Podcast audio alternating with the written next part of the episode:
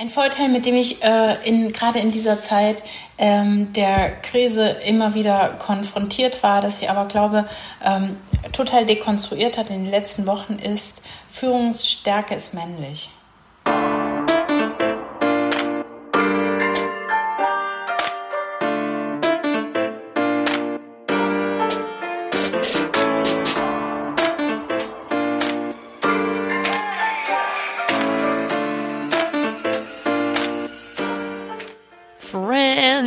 Was geht? Ich habe ähm, wieder fleißig für euch reingehauen und wieder einen meiner Traumgäste überzeugen können, äh, in dieses Team einzusteigen.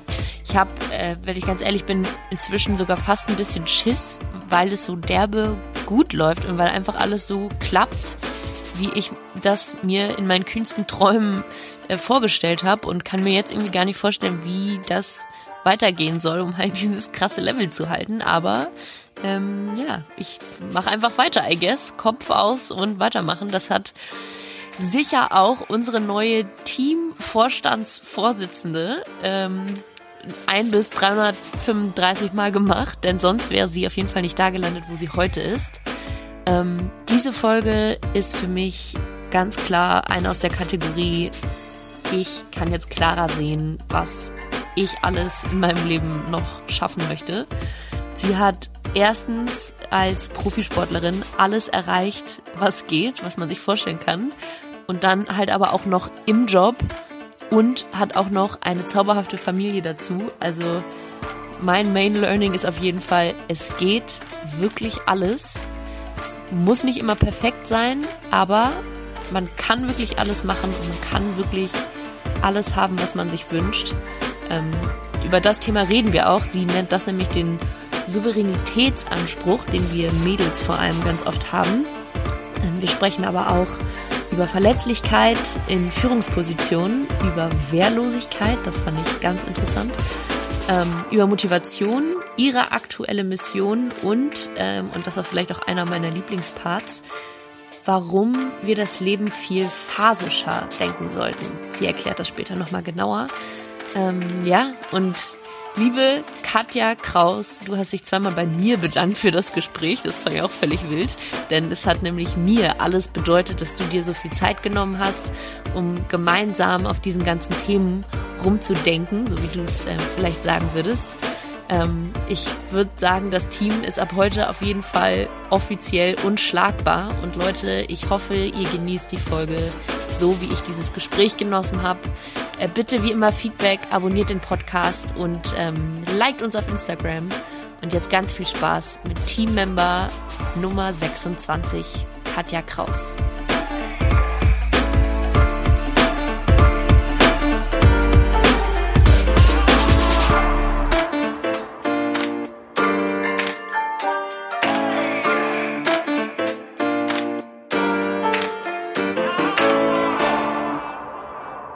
Das kommt in dieser Corona-Zeit für dich immer wieder auf gerade?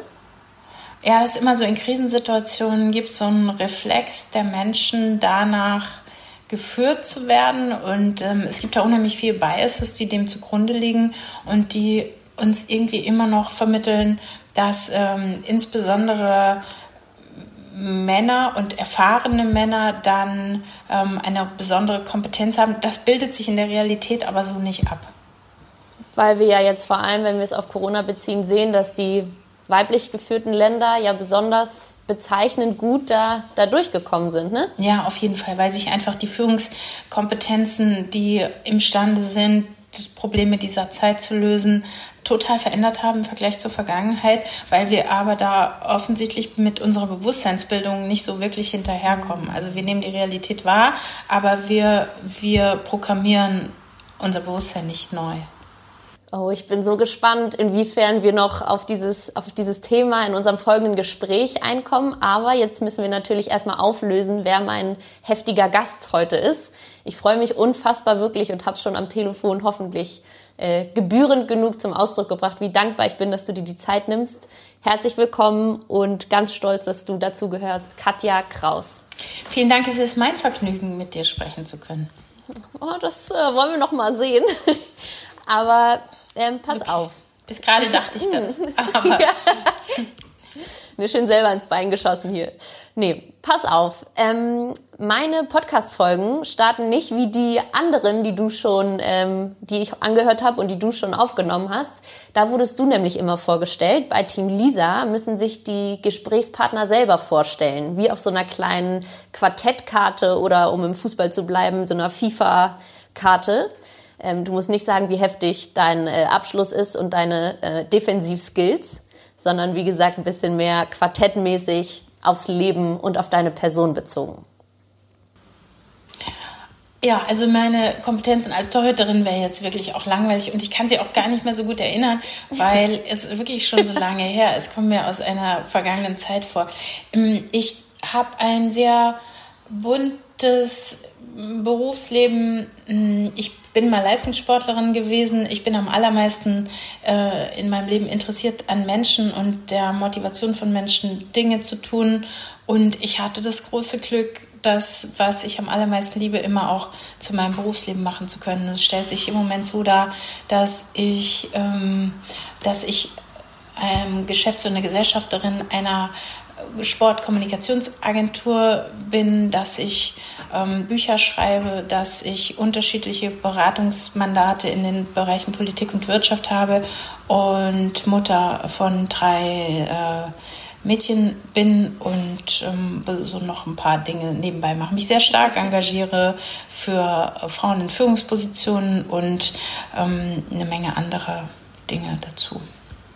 Ich muss zugeben, Katja, als ich ähm, dich anfragte, war mir überhaupt nicht das ganze Ausmaß deiner, deiner Vita quasi bewusst. Ich hatte dich abgespeichert als HSV-Vorstand, was ich schon so unglaublich beeindruckend fand, weil das ja vorher und nachher äh, das leider nicht mehr gab und vorher nicht gegeben hat. Aber so, ähm, ja, also wirklich, ich habe so deinen Wikipedia-Artikel durchgelesen und dachte so, Life Goals. Voll als, als Torhüterin gestartet und dann so cool in diese, ähm, ja, so, wie, wie wir immer sagen, männerdominierte äh, Fußballwelt eingestiegen.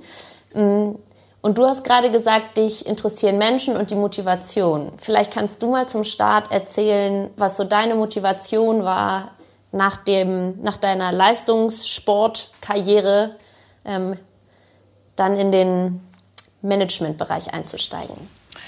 Das war gar nicht so sehr vorab geplant. Also ich, ähm, ich hatte nie so einen klaren Karriereplan oder sowas, sondern ich habe den Sport gemacht. Ich habe darum herum das getan, was ich am allermeisten mochte. Wie gesagt, mich mit Menschen beschäftigt und Bücher gelesen und, und ähm, Politik studiert, weil mich Gesellschaft und Gesellschaftsentwicklung mhm. einfach extrem interessiert. Und ich habe irgendwann aber während meines Studiums verstanden, dass ich eine von vielen tausend Geisteswissenschaftlerinnen bin, die irgendwann mal die Uni verlassen.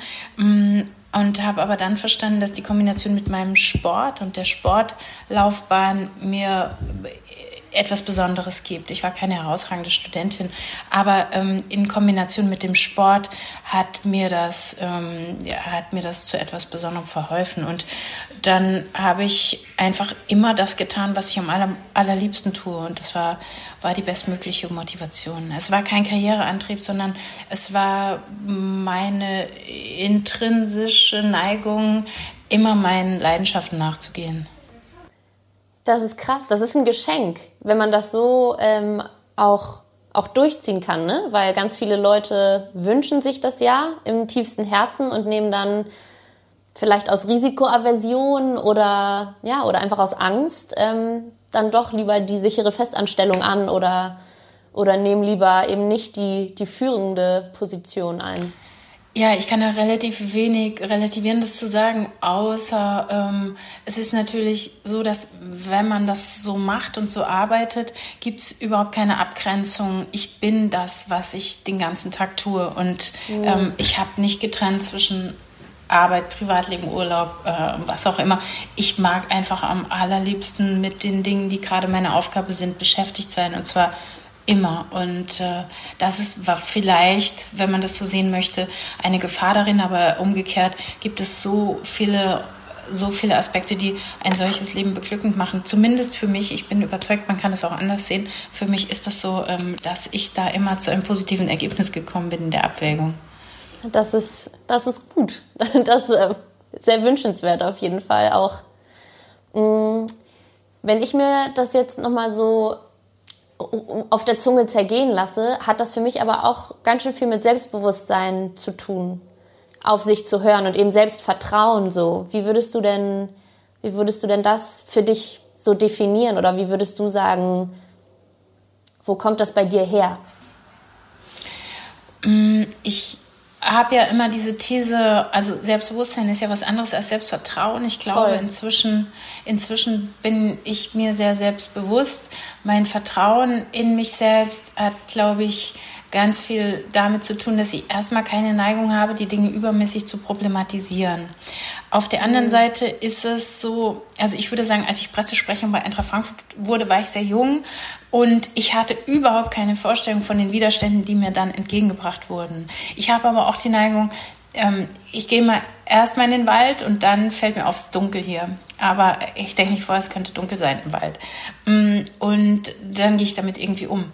Aber ähm, das ist, äh, ich glaube schon, dass das so eine, dass das so eine Neigung tatsächlich ist, die, die mir immer die Kraft gegeben hat, dann auch Sachen zu machen. Und ich glaube schon, dass man, dass man viele Dinge auch entwickeln kann und lernen kann. Und ich hatte zudem das Glück, dass immer Menschen um mich herum waren, die noch etwas Größeres in mir gesehen haben als ich selbst und mich darin sehr stark unterstützt und gefördert mhm. haben. Und ähm, ich, ja, ich glaube, ich bin sehr auseinandergesetzt mit den jeweiligen Rollen, die ich so angenommen habe dann und habe versucht, sie bestmöglich auszufüllen, aber dann eben auch immer so wie Frauen das in der Regel machen, mit dem Souveränitätsanspruch, keine Angriffsfläche zu hm, bieten. Und ich habe einfach in allen allen meinen Stationen sehr, sehr viel gearbeitet, um die Erwartungen zu erfüllen und es möglichst gut zu machen. Das hat zu Gutem geführt, aber es war auch unglaublich anstrengend. Ich habe sehr viel investiert dabei. Das glaube ich dir, so wie du gerade gesagt hast, als das war deine erste ähm, Station im Arbeitsleben nach der aktiven Karriere beim FSV Frankfurt. Nee, bei der SGE warst du dann Pressesprecher. Eintracht Frankfurt, mhm. So. Ähm, was für was für Widerstände sind dir da entgegengekommen, mit denen du nicht gerechnet hättest?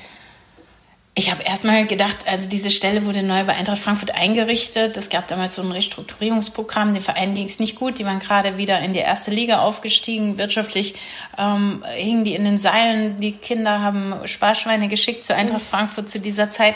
Also es war eine sehr besondere Zeit. Die Position wurde zum ersten Mal besetzt und ich wurde gefragt und habe ja gesagt und ähm, dachte, jetzt freuen sich alle, dass ich da bin. Das stellte sich dann erstmal anders dar.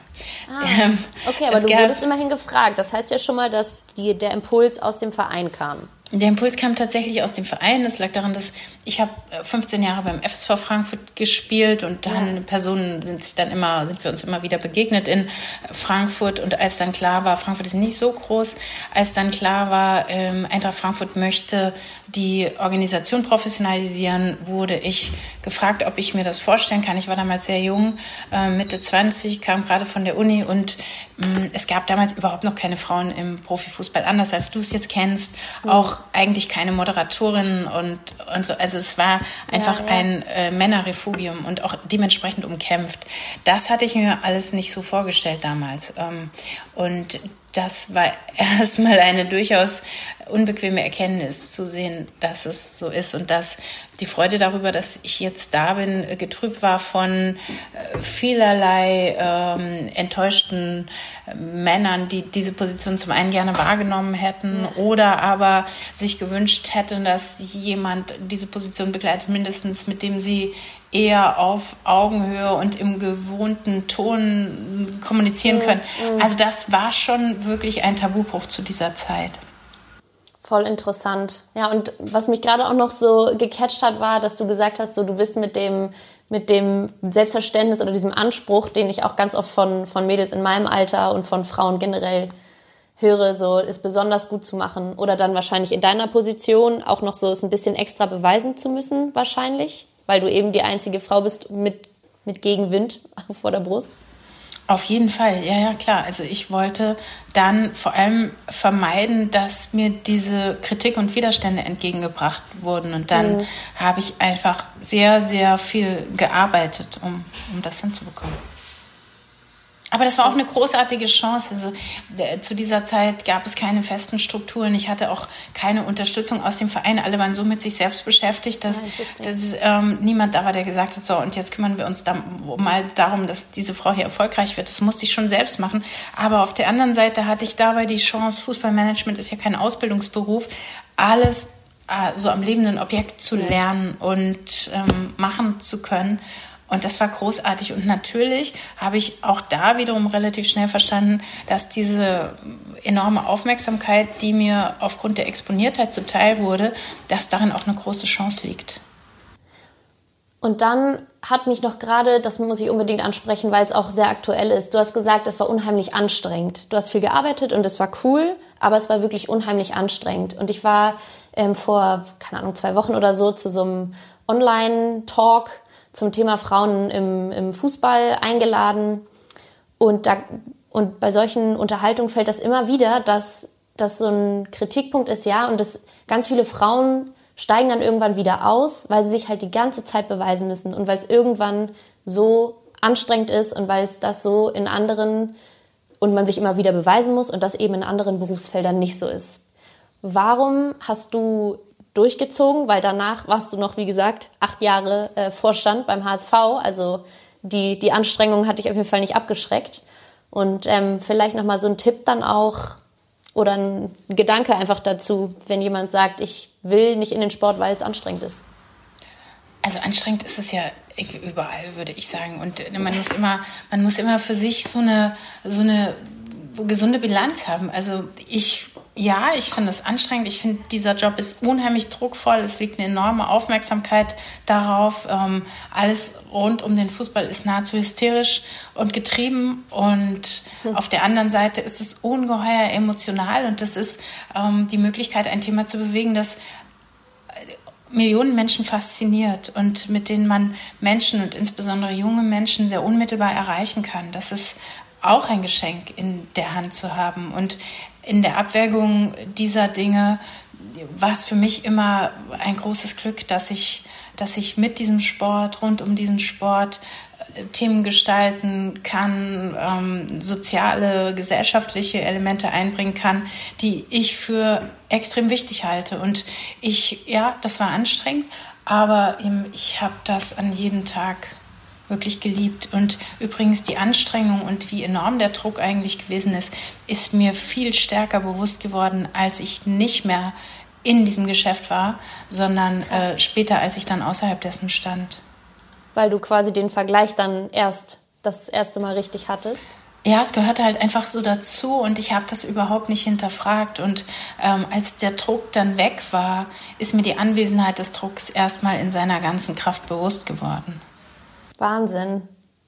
Und im Nachgang dann bewertet, würdest du alles nochmal genauso machen oder würdest du vielleicht früher den, den Weg des geringeren Widerstands wählen? Ich würde es genau wieder so machen. Ich würde natürlich viele Dinge innerhalb jeder meiner Aufgaben anders machen. Ja. Und ich habe hab Fehler gemacht, die ich hoffentlich heute auf die gleiche Weise nicht nochmal machen würde. Und ich finde es immer so ein, so ein schönes Gefühl, mh, mm, zu denken, also mit dem Wissen von heute würde ich gerne nochmal anfangen.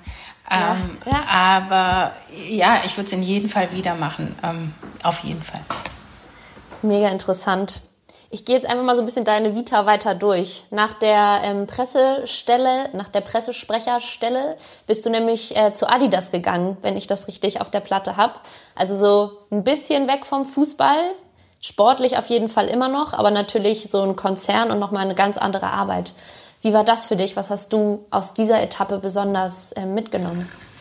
Ich bin gar nicht so lange bei Adidas gewesen. Ich war dann später im Aufsichtsrat von Adidas. Das war eine ganz schöne, äh, also ganz schöne Ringkonstruktion meines Lebens. Ich habe als Athletin war ich immer Adidas-Athletin. Ich habe mit Adidas die ersten eigenen Torwarthandschuhe entwickelt. Das war großartig und hatte einen entsprechenden Ausrüstungsvertrag und habe dann auch ähm, während, noch während meiner sportlichen Zeit eine Hospitanz im, in der PR-Abteilung von Adidas gemacht und fand das Unternehmen großartig und habe dann, als ich dann mich Herbert Heiner irgendwann fragte, ob ich gerne Aufsichtsrat bei Adidas werden möchte, fand ich das einfach eine, eine ganz schöne Geschichte und ähm, ich mag einfach dieses Unternehmen sehr. Und das ist ganz bemerkenswert für mich gewesen in dieser Zeit als Adidas Aufsichtsrat, wie viele Menschen mit dem Unternehmen und der Marke tatsächlich Lebensgeschichten verbinden mm. und wie häufig mir irgendwelche Geschichten über äh, einen bestimmten Schuh erzählt wurden und was, was Menschen damit erlebt haben, das war, hat mich schon sehr berührt. Kann ich mir vorstellen. Und du hast es gerade so ganz äh, locker gesagt. Herbert Heiner hat mich dann einfach gefragt. Ähm, da höre ich jetzt auf jeden Fall raus, dass Netzwerken für dich auch eine ziemlich große Rolle spielen muss weil man wird nicht einfach äh, von, von jemandem gefragt, ob man, ob man den Vorstand ähm, in, im eigenen Unternehmen machen möchte. Ähm, was bedeutet für dich Networking? Ich bin darin nicht sehr strategisch. Ich mag einfach Menschen am allermeisten auf der Welt. Und hm. ich finde, dass, also das ist so, ich mag gern mit Menschen sprechen, ich mag Gedanken austauschen, ich mag Themen verproben, ich mag Menschen zusehen. Ähm, also ich mag es einfach gern mit Menschen zu sein und alles, was zwischen Menschen belastbar ist, äh, ist mir ein ganz hoher Wert und äh, dementsprechend sind, ist meine Form von Netzwerken glaube ich, keine, die immer zu einem Ergebnis führen muss, sondern eine, die sich sehr stark am Menschen ausrichtet und ich ähm, empfinde das dadurch als besonders verbindlich. Aber ich habe nicht das Bedürfnis, möglichst viele Menschen zu kennen. Ich kenne so viele tolle Menschen. Oder aber an, an einer Abendveranstaltung, die ich sowieso nur mache, wenn, wenn ich wirklich muss, ähm, äh, möglichst viele Visitenkarten einzusammeln. Das war überhaupt nie mein Antrieb. Und das ist auch wirklich nicht meine Stärke. Es gibt Menschen, die können das virtuos. Ich kann das nicht besonders gut. Glaubst du, dass du es nicht so gut kannst? Weil so wie du das gerade sagst, kann ich mir das jetzt gar nicht vorstellen. Weil wenn du wirklich mit auch so einer m, ehrlichen Neugier, die man ja quasi so jetzt nennen könnte, auf die Menschen zugehst, dann, keine Ahnung, hast du ja im Zweifel genauso viele Visitenkarten am Ende des Abends in der Tasche wie der, der es strategisch und mit, mit Druck angeht. Es ist tatsächlich für mich eher so, dass ich, also wann immer ich auch zu Partys gehe und so wahrscheinlich eher den Abend dann mit einem Menschen verbringe und mm. äh, wirklich ein, versuche ein Gespräch zu führen, als mit zehn unterschiedlichen Menschen irgendwie Kontakt herzustellen. Ähm, ja, ich, ich glaube, da, das kann ich nicht so besonders gut. Also vor allem dann wahrscheinlich Smalltalk ist nicht deins. Nee, das, das ist wirklich nicht so meins. Macht mir auch nicht so große Freude, aber ich ja. hatte, musste das natürlich in meiner Zeit in allen öffentlichen Funktionen und als Repräsentantin immer machen. Und ich hatte einen Aufsichtsratsvorsitzenden, der mir gesagt hat, was ich eine wirklich wichtige Lehre für mein Leben fand. In einer sehr schwierigen Situation hat er gesagt, Katja, das ist der Teil Ihres Jobs, für den Sie Geld bekommen. Und das fand ich oh. total plausibel. Und ähm, so, so war das für mich. Ich habe sehr viele Sachen den ganzen Tag machen können, die ich auch hätte machen wollen, wenn ich dafür nicht bezahlt worden wäre. Aber dann gehörten ein paar Dinge eben auch dazu, die mir eigentlich schwerer fallen oder, oder ferner sind, aber, aber eben auch ein wesentlicher Teil der Aufgabe. Ich habe am allerliebsten ähm, ein Gespräch mit einem Menschen und ähm, in einer wirklich eingelassenen Situation. Wie schön. Ja, das, das ist sehr gut. Und hättest du aber vielleicht trotzdem, ähm, ja, vielleicht ist das Wort Tipp äh, ein falscher, falscher Ausdruck, aber ich würde mir ja so wünschen, eben mit diesem Podcast auch so ein bisschen was den Hörerinnen vor allem äh, an die Hand zu geben. Und ich habe ganz oft das Gefühl, in meiner jetzigen Sportgeneration äh, quasi, dass Frauen schlechter netzwerken. Und dass deswegen auch ganz viel auf der Strecke liegen bleibt, weil Jobs werden ganz oft vergeben an Leute, die sich kennen.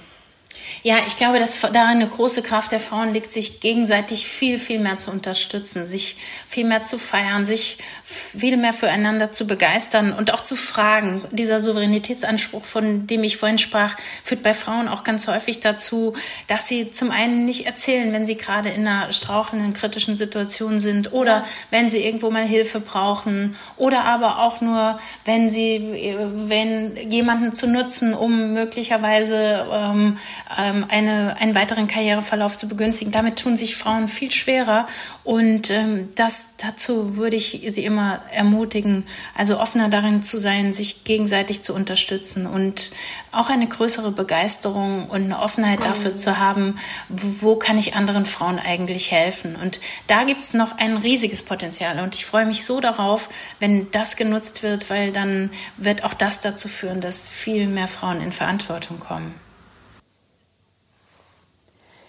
Jetzt möchte ich zuerst mal fragen, woher glaubst du, kommt denn dieser Souveränitätsanspruch? Ja, das ist wahrscheinlich sehr, sehr tief sozialisiert. Also, dass Frauen einfach gelernt haben, viele Dinge zugleich über den Tag hinzubekommen.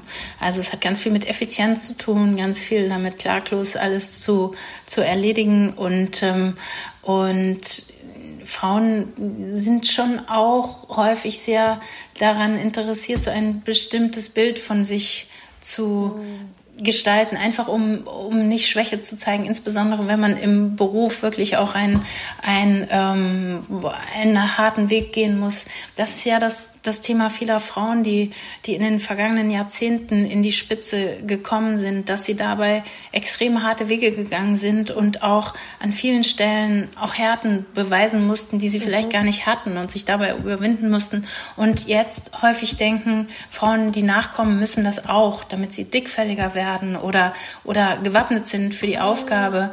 Ich glaube, es ist unheimlich wichtig, dass Frauen, die die Möglichkeit haben, andere Frauen zu unterstützen, weil sie in der Spitze sind, diese Rolle viel stärker wahrnehmen, indem sie Frauen, nachfolgenden Frauen die, die Wege ebnen. Ich glaube, es ist unser, es sollte unser aller Ziel sein, Wege für nachfolgende Frauen leichter zu machen und nicht schwerer. Mm, mega schön gesagt. Und warum, warum scheint das nicht zu funktionieren. Weil, Ach, es, es, funktioniert immer besser. Es ist tatsächlich nur so. Ich glaube, manchmal ist es auch eine echte Überzeugung, dass diese Frauen glauben, diese harten Wege haben sie erst zu dem gemacht, was sie sind und wer sie sind mhm. und den Erfolg gebracht. Das ist aber anders. Wir haben es mit einer anderen Generation nachfolgender Menschen und Führungskräfte zu tun, die anders erzogen sind, die anders aufgewachsen sind. Und ähm, Durchsetzungsvermögen, Härte ist nicht mehr ein zentraler Wert. Und äh, deshalb, glaube ich, geht es darum, die Systeme zu verändern. War das ein zentraler Wert damals in deiner Zeit beim HSV? zumindest nicht auf die, auf die Stereotype Formel, mit der man Durchsetzungsstärke wahrscheinlich beschreiben würde. Ich hatte nie das Gefühl, ähm, besonders, besonders kämpfen zu müssen oder besondere mhm. Härten an den Tag legen zu müssen. Mhm. Ich glaube wirklich, dass ich äh, deshalb so gut durch diese Zeit gekommen bin, weil ich das große Glück hatte, sehr nah bei mir bleiben zu können auch durch die Konstellation, in der ich da gearbeitet habe. Ich hatte einen Aufsichtsratsvorsitzenden, dessen Idee das war, mich dort ähm, zu, zum Vorstand zu machen. Und ich hatte Vorstandskollegen, mit denen ich immer paritätisch war. Es gab, es gab da überhaupt keine Hierarchie oder, oder keine politischen Auseinandersetzungen, gar nicht. Ich hatte einfach auch ein ideales Umfeld dafür, möglichst nah bei mir selbst bleiben zu können. Das ist mega, mega schön. Und das ist, glaube ich, auch ganz wichtig, um, um ja auch selber in so eine Aufgabe reinzuwachsen, oder? Weil, oder wie war das bei dir? Ich stelle es mir zumindest vor, ich krieg's angeboten, äh, muss kurz einmal durchatmen, entscheide mich dann, mich zu trauen. Und dann kann ich aber trotzdem nicht alles von, von Anfang an, sondern ich muss mich voll reinfuchsen und ich komme auf jeden nicht. Fall an ja. Stellen, an denen ich nicht weiß, was ich sagen soll oder wie ich mich entscheiden soll. Unbedingt. Also ich konnte ganz vieles nicht und musste ganz vieles lernen und ausprobieren und Fehler machen. Und wenn man dann immer das Gefühl hat, man wird dabei auch im engsten Umfeld kritisch beäugt, dann ja. ist es unheimlich ja. schwierig, weil der Druck und die Bewertung von außen in öffentlichen Berufen ist sowieso so immens. Ich kann das nur machen mit Menschen, denen ich vertraue und ähm, in einem wirklich geschlossenen geschlossenen Kreis. Also wir hatten einfach ein mhm. fantastisches Team in dieser Zeit. Ähm, mit diesen Menschen würde ich heute noch am liebsten jeden Tag verbringen. Das Stimmt. ist einfach, wow. das ist einfach eine, eine besondere Situation gewesen und die einfach vieles, vieles abfedert. Und es ist für mich wirklich so, ich bin da jeden Morgen hingegangen im Bewusstsein auch schwieriger Tage, aber immer mit dem Wissen, am, also ich bin am Tag unter Freunden und am Abend gehe ich nach Hause und trinke ein Glas Rotwein mit jemandem, den ich liebe. Und äh, dann geht irgendwie alles, also dann kann man alles ganz gut aushalten. Wow, das ist mega. Und also ich persönlich äh, kenne so dieses Gefühl, kritisch beäugt zu werden. Auf jeden Fall. Und ich, ähm, das leitet jetzt auch schön zu meiner nächsten Frage über. Das, da beschäftige ich mich äh, ganz aktuell total mit. So, wie man mit sich selber in so einer Situation dann spricht. Weil im Grunde ist das ja ein Moment, ähm, wenn, du, wenn du merkst, dass du kritisch beäugt wirst ähm, und vielleicht so ein Zweifel oder so dann tatsächlich in dir selber aufsteigt, ähm, wie reagiert man dann darauf? Weil wenn man den Zweifel annimmt und wenn man so diesem, diesem Gedanken Raum gibt, dann, dann wird er ja im Zweifel Realität oder die Wahrscheinlichkeit ist viel größer.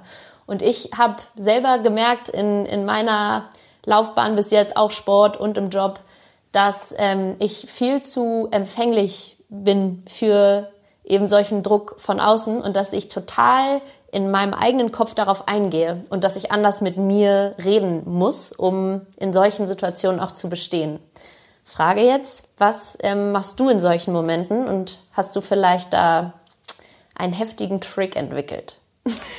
nee, überhaupt nicht. Ich bin total antastbar, auch durch solche Dinge und wenn Zweifel in mir gesät werden, dann kann ich überhaupt nicht, könnte ich dir jetzt nicht sagen, ich beschäftige mich nicht damit oder ich habe die mhm. mentale Stärke, das einfach auszublenden. Das habe ich nicht im Gegenteil.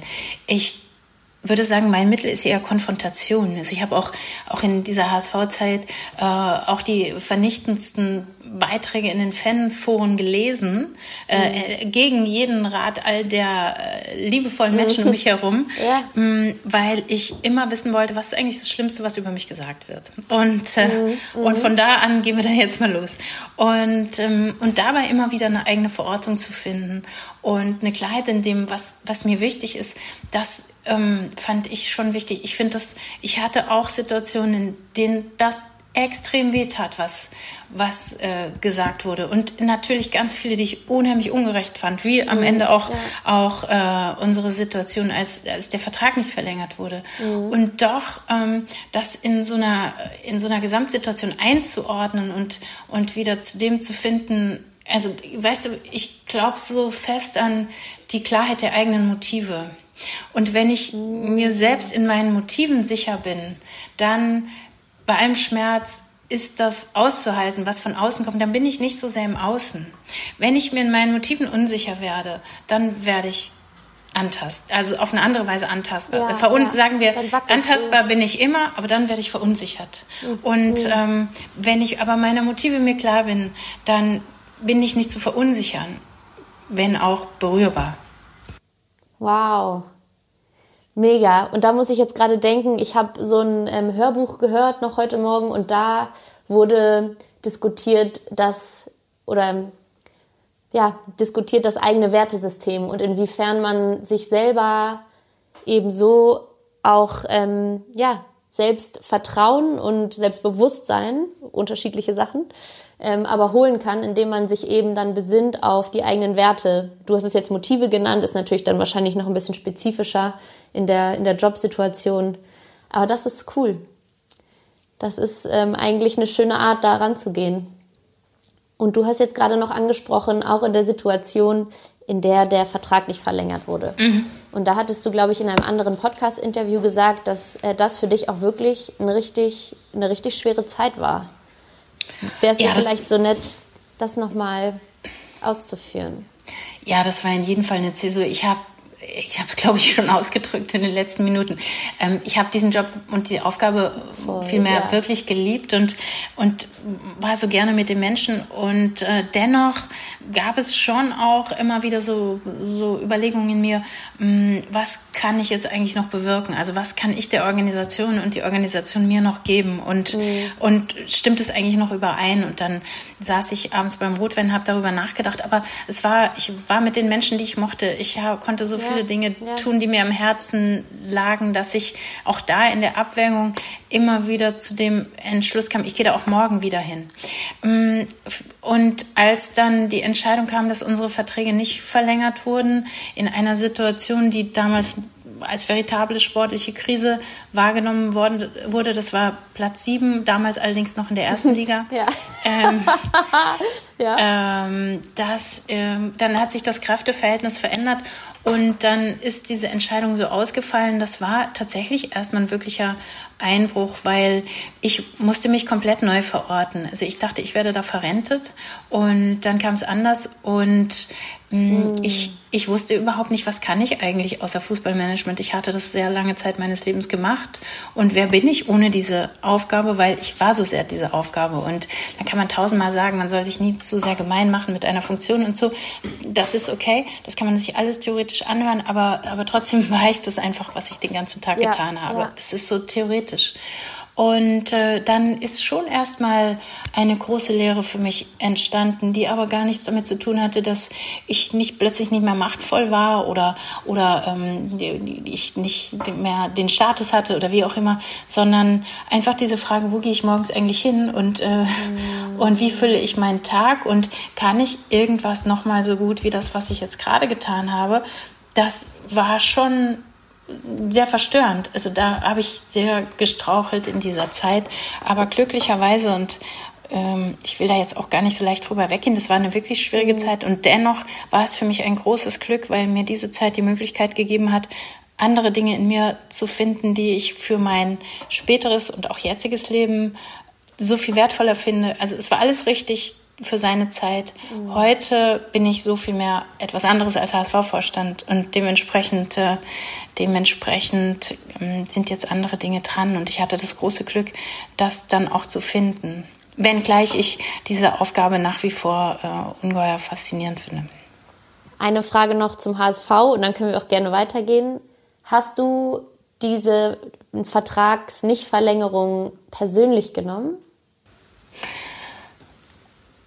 Ich fand es sehr ungerecht ähm, und das könnte ich jetzt auch ausführen, aber auch da, ich habe versuche tatsächlich immer, vielleicht ist auch eine Schutzfunktion, aber versuche tatsächlich die Dinge immer einzuordnen. Ich wusste, mit wem ich es zu tun habe, ich wusste, wer diese Entscheidung getroffen hat mm, und auch da wieder, das tat total weh, mm, aber ich konnte das irgendwie nach also ich konnte es nicht nachvollziehen, aber mhm. ich konnte damit umgehen. Ich hatte keinen Groll. Ich, ich war wow. auch da einverstanden mit dem, was wir über acht Jahre gemacht haben. Wir hatten eigentlich wirklich eine gute Zeit. Und wenn ich jetzt Zweifel daran gehabt hätte, was wir richtig falsch gemacht haben, also wie gesagt, wir haben viele Fehler gemacht, aber ich glaube, in der Summe war das eine wirklich gute Zeit und das war auch meine persönliche Einschätzung. Und dementsprechend konnte ich für mich sagen, das war richtig so und gut. Und ich wollte nicht, dass irgendwelche anderen Menschen das für mich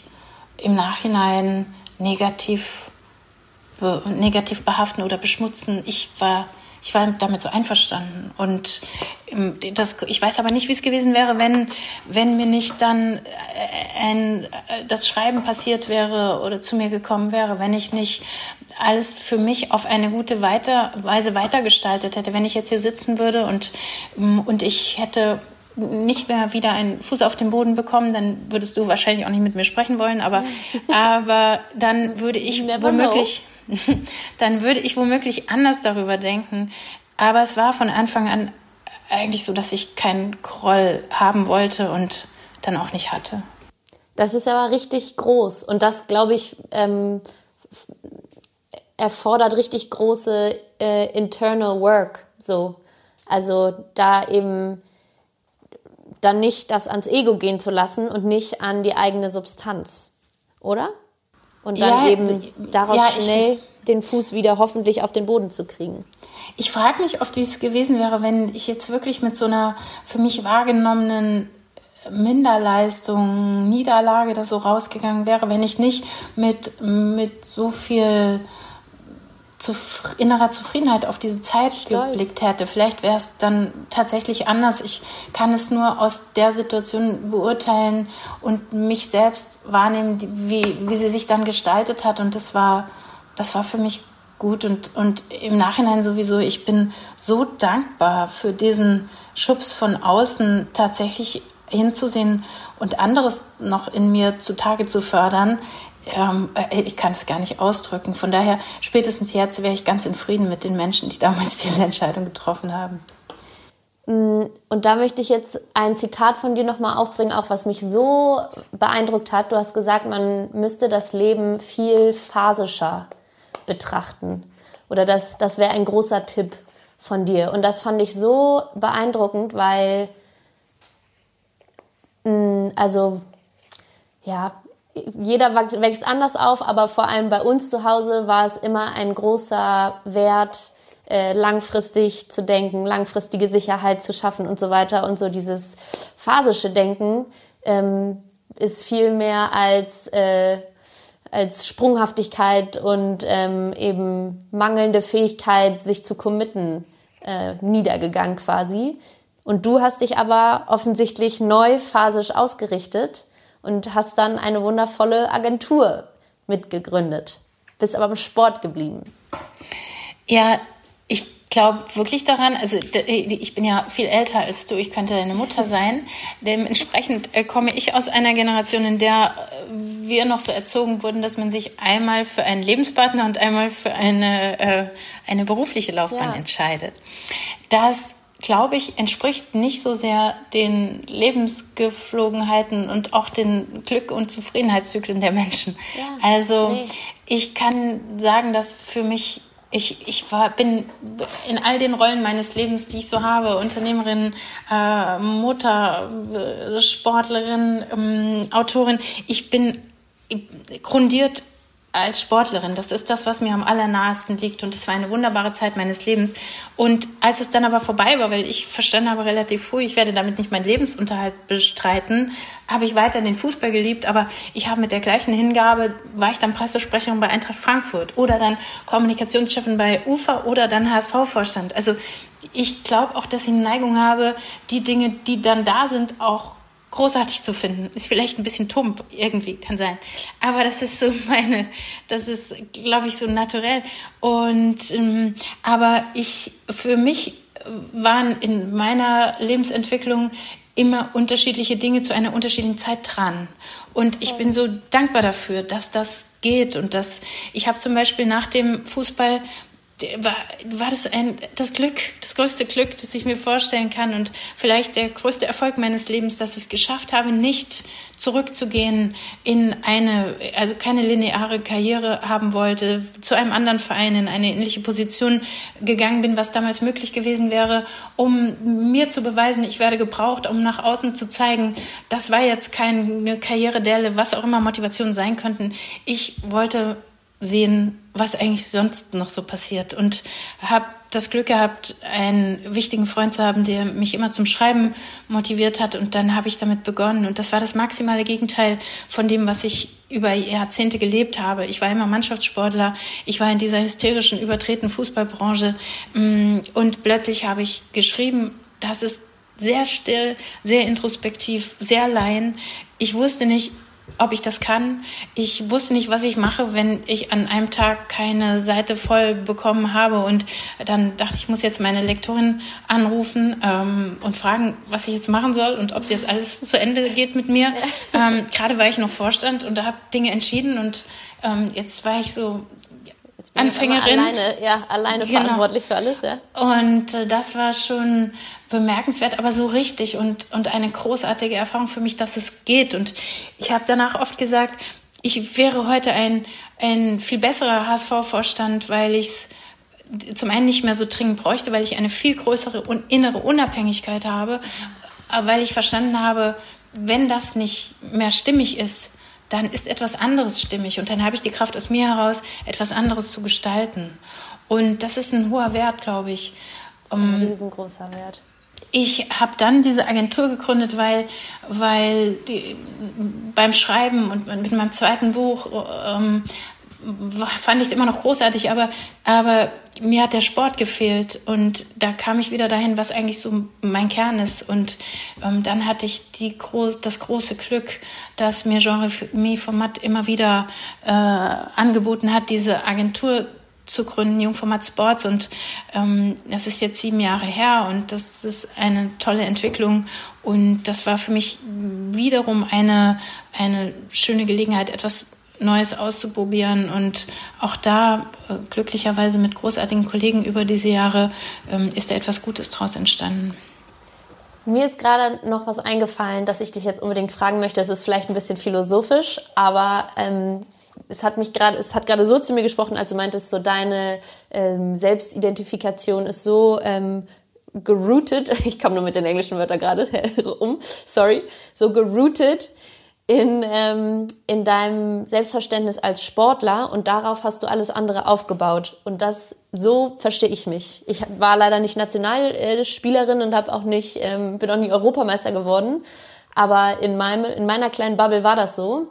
Und ich habe letztens ähm, in so einem verrückten Workshop ein, ähm, so ein Business Canvas ausgefüllt und das hieß Ikigai. Und da geht es darum, den eigenen Sinn, so den eigenen Purpose des Lebens herauszufinden. Und da füllt man so drei Bubbles aus und äh, in der ersten oder vier.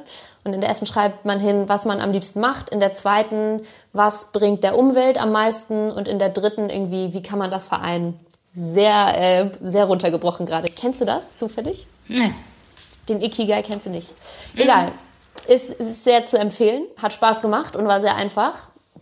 Und ähm, da habe ich für mich so einen coolen Satz herausgefunden, was ich für mich als Purpose sehe. Und das hat mir so viel Ruhe gegeben und eben so irgendwie Vertrauen in künftige Entscheidungen und so. Hast du für dich einen Purpose, Katja? Hm. Ähm, ein Purpose. Ich weiß gar nicht, ich könnte jetzt ganz viele Dinge sagen.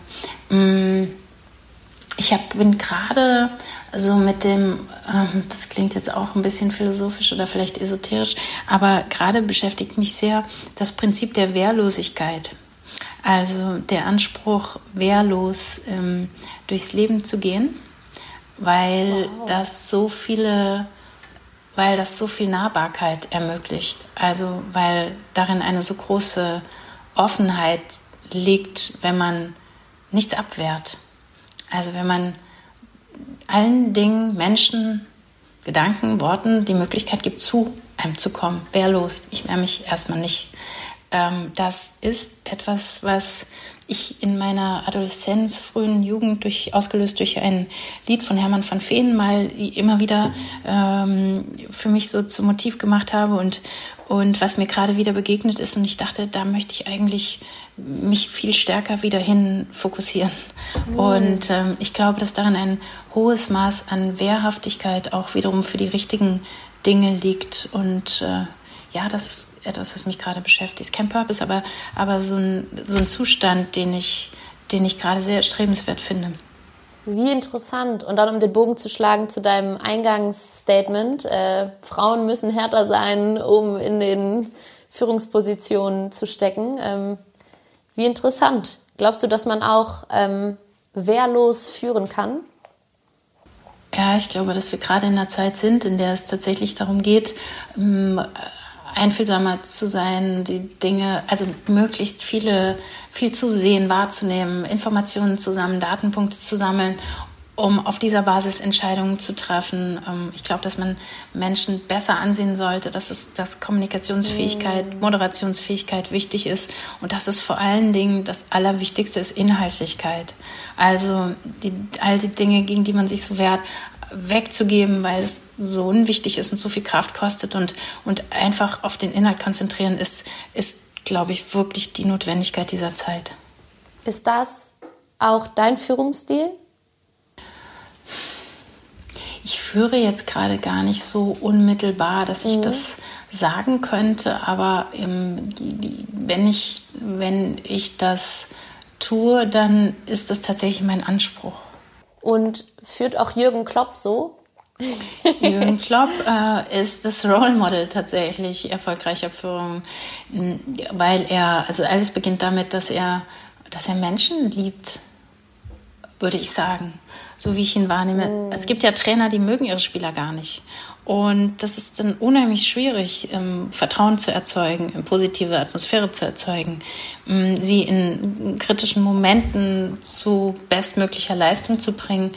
Ähm, das ist bei Jürgen Klopp komplett anders. Und der hat einfach ein sehr besonderes Interesse an Menschen und nimmt sehr viel wahr, hat, glaube ich, unheimlich viel Respekt nicht nur vor dem Spieler, sondern auch vor dem mhm. Menschen. Mhm. Und er hat die Fähigkeit, sich selbst nicht so rasend ernst zu nehmen. Und das ist echt eine, eine hohe Qualität.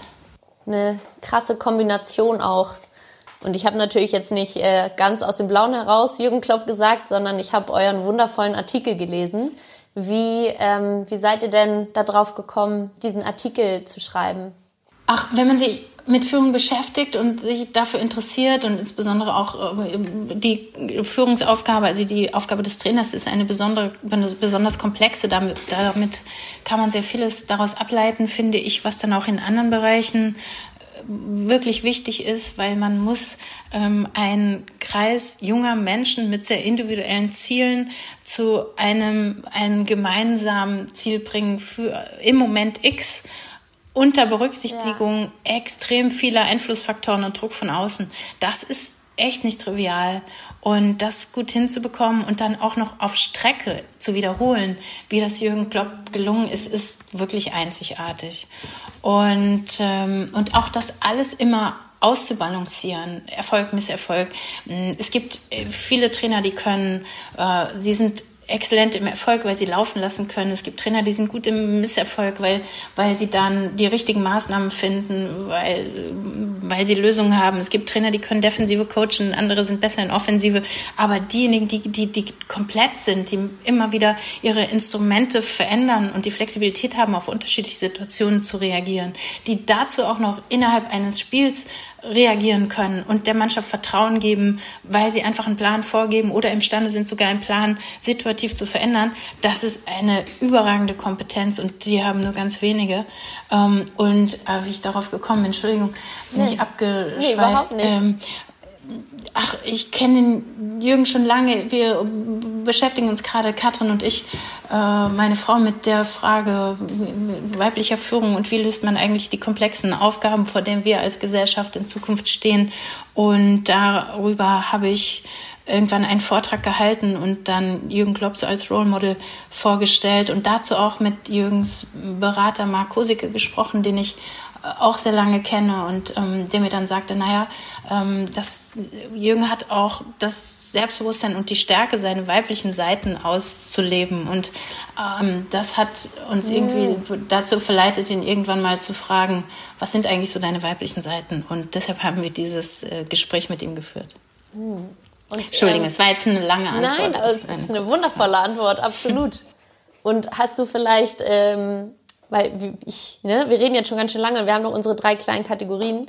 Aber was das stimmt, gleich ist auch mein, äh, gleich geht auch mein Strom aus. no. ähm, ähm, was sind die weiblichen Seiten von, von Jürgens Führungsstil? Ich muss nicht alle nennen, aber vielleicht so eine, eine besonders herausragende. Einfühlungsvermögen tatsächlich, äh, Interesse an Menschen, Ausdrucksfähigkeit, also Kompetenz und Mut darin sich auszudrücken, zu zeigen, Emotionen zu zeigen. Mm, das würde ich schon mal in jedem Fall sagen. Ja, interessant. Ich glaube auch eine exzellente Selbsteinschätzung. Ich glaube, Jürgen weiß so genau, was er kann und was er nicht kann. Zum Beispiel so. Also würden ja, sich ja. ja noch mehr Leute, Dinge einfallen. Hm, das ist schon mal eine, eine, ein sehr guter Strauß. Thank you. So, und jetzt machen wir eine kleine DFB-Pokal-Auslosung. Ähm, oh, ich freue mich. Was haben wir denn als erstes? Hm, da bin ich sehr gespannt. Wir haben den Head Coach als erstes. Der Head Coach ist jemand oder sind mehrere Menschen in deinem Leben, die dich entweder immer begleiten und immer anleiten oder vielleicht in einem ganz bestimmten Moment, in dem du Hilfe brauchtest, dich fürs Leben gecoacht haben? Oh, ich hatte viele, viele Menschen, die mich sehr beeinflusst haben mm, in, in meinem Leben. Ähm, wofür ich sehr, sehr dankbar bin. Ich habe ja vorhin schon gesagt, immer wieder, wieder Menschen, die, ähm, die etwas in mir gesehen haben, was ich selbst gar nicht mhm. gesehen habe. Eine, ein wesentlicher Impulsgeber meines Lebens ist ähm, ein sehr guter Freund, der mich zum Schreiben gebracht hat, Roger Willemsen gewesen. Und das ist für, er ist für mich auch heute noch in vielen Bereichen wirklich eine, ein, ein Mensch, obwohl er nicht mehr da ist, mit dem ich immer wieder Themenspiegel verorte und immer, wenn ich mm, eine Sache versuche, also wenn ich mir Meinungen bilde, Positionen beziehe, dann denke ich ganz, ganz, ganz oft, was denkt jetzt Roger dazu? Und wenn ich überzeugt davon bin, dass wir übereinstimmen, dann äh, würde ich damit mit dieser Haltung in, äh, in jede Situation, in jede Auseinandersetzung ziehen. Wow. Wie hat Roger dich denn zum Schreiben gebracht? Er hat mir immer wieder gesagt, dass ich schreiben soll, dass diese Fußballwelt eigentlich zu klein für mich sei und ich solle mich mal der großen Welt der Literatur öffnen. Und äh, wow. äh, das hat mich tatsächlich dazu motiviert. Ich glaube, ich hätte äh, ohne ihn nicht das Zutrauen gehabt, einfach so loszugehen, ohne, ich hatte bis dahin nur Weihnachtskarten geschrieben oder ein paar Liebesbriefe so im Verlauf meines Lebens, aber nicht mehr.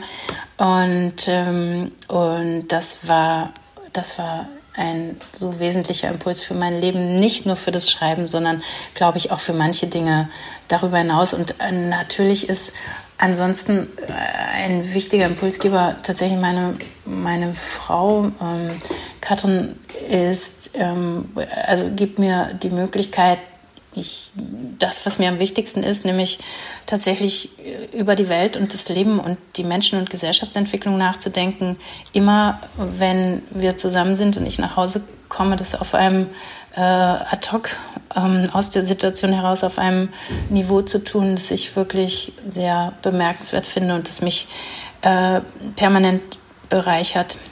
So würde ich sagen. Das sind ziemlich gute Head Coaches, Katja. So viel kann ich schon mal sagen. Sounds very good. Ich ziehe die zweite Runde. Das ist das Shootout. Das ist eine kleine Schnellfragenrunde. Okay, ja. du als Torhüter ja, ja. äh, müsstest im Shootout ja ein Killer sein. ich hoffe, es sind ein paar gute Fragen dabei. Lieber lesen oder lieber schreiben? Schreiben. Oh, aber du liest auch oder not so much? Im Moment lese ich so in der Regel Bücher über den Hasen oder Prinzessinnen ja. oder solche Sachen vorkommen. Fair. Lieber denken oder lieber unterhalten? Das ist total schwer. Ich verbinde das alles gerne. Ich liebe es, aus Gesprächen Gedanken mitzunehmen, sie im nächsten Moment zu verproben, mich darin zu verlieren. Ähm, diese Entscheidung würde mir total schwer fallen. Ich glaube, ich müsste mich dann, weil ich Menschen so gerne habe äh, und Berührung, so, so für das Unterhalten entscheiden, wenn ich mich entscheiden muss. Ist ja zum Glück nur hier jetzt. Ich werde dich nicht drauf festnageln. Niemand anders würde dich drauf ansprechen. Wofür schlägt dein Herz mehr? Sportler sein oder Sportmanager sein? Sportler sein. Das war schnell. Wenn du ähm, jetzt nochmal zurückguckst, alles nochmal genauso machen oder irgendwo anders abbiegen? Genauso machen. Wow, das kam wie aus der Pistole geschossen. Das ist wirklich der Wahnsinn. Ähm, Frage mit einem kleinen Augenzwinkern dazu. Robert oder Holger? den einen für das eine, den anderen für das andere. Das große Glück ist, die beiden sind so äh, unterschiedlich und auf ihre Weise so, so großartige Kollegen. Also ähm, ja, also ich möchte keinen von beiden gegeneinander eintauschen oder missen. Ähm, die Konstellation ist wieder ein großes Glück für mich, dass ich in dieser Konstellation sein darf. Nochmal kurz als Erklärung für die Zuhörer. Gemeinsam führt ihr Jungfernmatt Sport. Vielleicht kannst du ja noch mal sagen, was euch als Trio so besonders gut da macht an der Spitze. Ich glaube tatsächlich Unterschiedlichkeit. Ich glaube an die Kraft von Diversität. Ich finde sehr beeindruckend, wie Robert und Tolga das Tagesgeschäft ähm, leiten und welches Entwicklungsinteresse sie auch haben und wie gut sie den Markt kennen. Und mhm. ähm, das ist schon eine sehr beeindruckende Kombination. Und ich, ich versuche tatsächlich, wann immer ich kann, mit äh, Erfahrung, Überblick, ähm, Metaebene Netzwerk ähm, zu unterstützen und den beiden eine gute Partnerin zu sein bist du bestimmt auch ganz sicher. Deine drei Lieblingstitel als aktive Spielerin. Titel? Mhm. Welche Titel? Äh, Gewonnene Titel von deinen Ach, 700. Gewonnene Titel. Ja. Weil du hast ich, einen ganz schön vollen Vitrinenschrank. Das stimmt, aber ich kann das ganz klar sagen. Ich ähm, bin einmal äh, 1992 äh, sind wir DFB-Pokalsieger geworden gegen TSV Siegen. Die waren damals haushoher Favorit. Wir haben 1-0 gewonnen.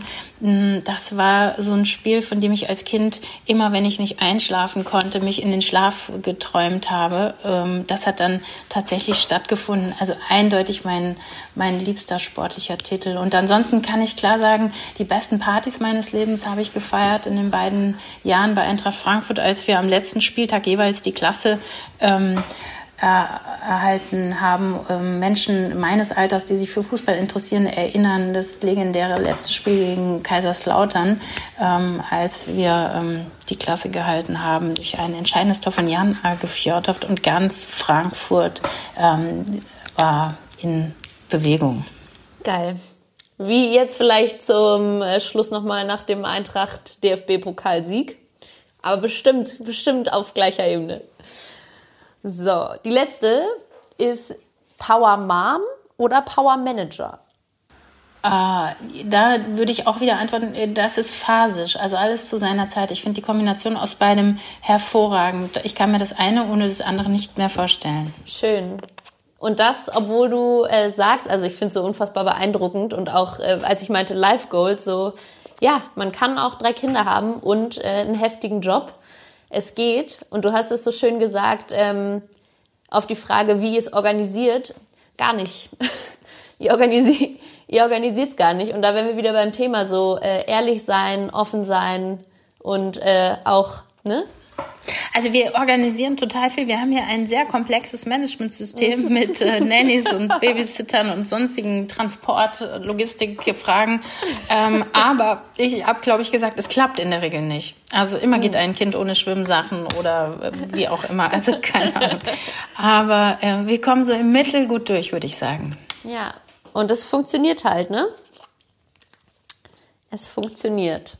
Und damit kommen wir jetzt zur letzten Kategorie, Katja. Der Einwurf. Das ist dein Thema, das du dir noch überlegt hast. Der Einwurf, den du einwirfst. Also ganz klar, ich ähm, engagiere mich, das hast du ja schon, haben wir auch schon besprochen, ähm, gerade sehr intensiv tatsächlich äh, für mehr Frauen mehr Diversität in Führung, weil ich wirklich glaube, wir stehen vor sehr, sehr komplexen Anforderungen, die Zukunft auf eine gute Weise zu gestalten. Und ich glaube, dass es neue Antworten auf sehr neue Fragestellungen geben muss. Und ähm, ich glaube fest daran, dass Systeme nicht von denjenigen verändert werden, die sie erfunden haben. Wir müssen aber die Systeme verändern, um, um eine gute Zukunft zu gestalten. Und das führt dann nicht nur dazu, dass Frauen ähm, es leichter haben, sondern das äh, schafft auch ein besseres Leben für Männer und alle Menschen, die Leben anders gestalten wollen, als das in der Vergangenheit der Fall war, mit einer anderen Priorisierung, mit einer anderen Lebensbedeutungshierarchie und so. Ähm, ich glaube einfach sehr daran, dass das unser Leben und die Welt besser macht, wenn wir mehr Diversität in Führung haben. Glaube ich auch. Eine letzte Nachfrage an der Stelle. Was heißt das konkret? Ihr setzt euch dafür ein. Geht ihr in Unternehmen und schafft ihr Programme, in denen ihr ähm, wir arbeiten ganz konkret mit Frauen, die um in, ob das jetzt im politischen Bereich ist, in der Wirtschaft, um aus Führungspositionen tatsächlich auch Wirkungskraft entfalten zu können. Oftmals sind Frauen, wenn sie in exponierte Positionen kommen, so damit beschäftigt, ihre Position zu bewahren, mit all den mhm. Einflüssen von außen umzugehen, das und ihr Geschäft äh, zu bewältigen, dass sie die Wirkung, die eigentlich auch aus äh, solchen Positionen heraus entsteht, für Frauenförderung, für gesellschaftliche Entwicklung, für vieles mehr, ähm, dann gar nicht richtig entfalten können. Und dabei unterstützen wir, versuchen dem Thema überall eine Stimme zu geben. Gerade, gerade engagieren wir uns für die Frauenquote in, ähm, in Vorständen und eine verbindliche und die Ich will Bewegung, um zu zeigen, es sind einfach genug Frauen da. Es gibt jetzt keine Ausreden mehr und es gibt auch keinen Grund mehr, das anders zu machen. Geil. Tausend Dank. Ich hoffe, dass das, dass das umgesetzt wird, dass das gehört wird und dass ihr euch da ähm, ja, das Gehör verschafft und die Erfolge erzielt, die ihr wollt. Ich bin dir auch ganz dankbar für deine Zeit. Wir sind am Ende angekommen, Katja. Ich fühle mich sehr ähm, enlightened, sehr inspiriert, habe richtig viel für mich auch mit aus diesem Gespräch genommen. Es war mir eine große Freude. Du hast mich auch Sachen gefragt, die ich tatsächlich noch nie gefragt wurde. Das ist mir immer eine große hm. Freude. Danke. Danke. Das ist ein großes Kompliment auch für mich. Und zu aller, allerletzt darfst du noch einmal das Wort ergreifen. Der Podcast endet nämlich immer mit einem kleinen Pep-Talk, mit einer Motivationsrede von meinem Gesprächspartner an die Hörerinnen, warum man an sich glauben soll, warum man durchziehen soll und äh, am besten nie zweifeln oder einfach einen guten Weg finden soll, um damit umzugehen. Nee, ich glaube wirklich daran, dass ähm, man das einfach tun soll, was man möchte und nicht, nicht ähm, so viel und auch, auch in Kauf nehmen soll, dass es nicht funktioniert und dann tatsächlich was Neues probieren. Ich glaube, wichtig ist, alles auch, weil es wirklich alles schöner macht, auch mit einer gewissen Portion Humor zu nehmen und ähm, sich nicht selbst in allem, die Sache, ja, aber sich nicht selbst in allem so unheimlich ernst zu nehmen. Es ist, ähm, es ist echt ein Geschenk, dass wir die Möglichkeit haben, immer neue Dinge auszuprobieren und das sollten wir wahrnehmen, weil irgendwie findet man immer etwas an sich, von dem man gar nicht geglaubt hätte, dass es eigentlich da ist. Mhm. Mach ich. Versprochen. Jetzt muss ich aber meiner Tochter wirklich ihr Zimmer zurückgeben. Ja, wir sind auch durch. Tausend Dank, Katja. Ich, ich danke dir. euch alles Gute. Liebe Grüße an die, an die vier Mädels. Vielen Dank. Und hoffentlich bis bald.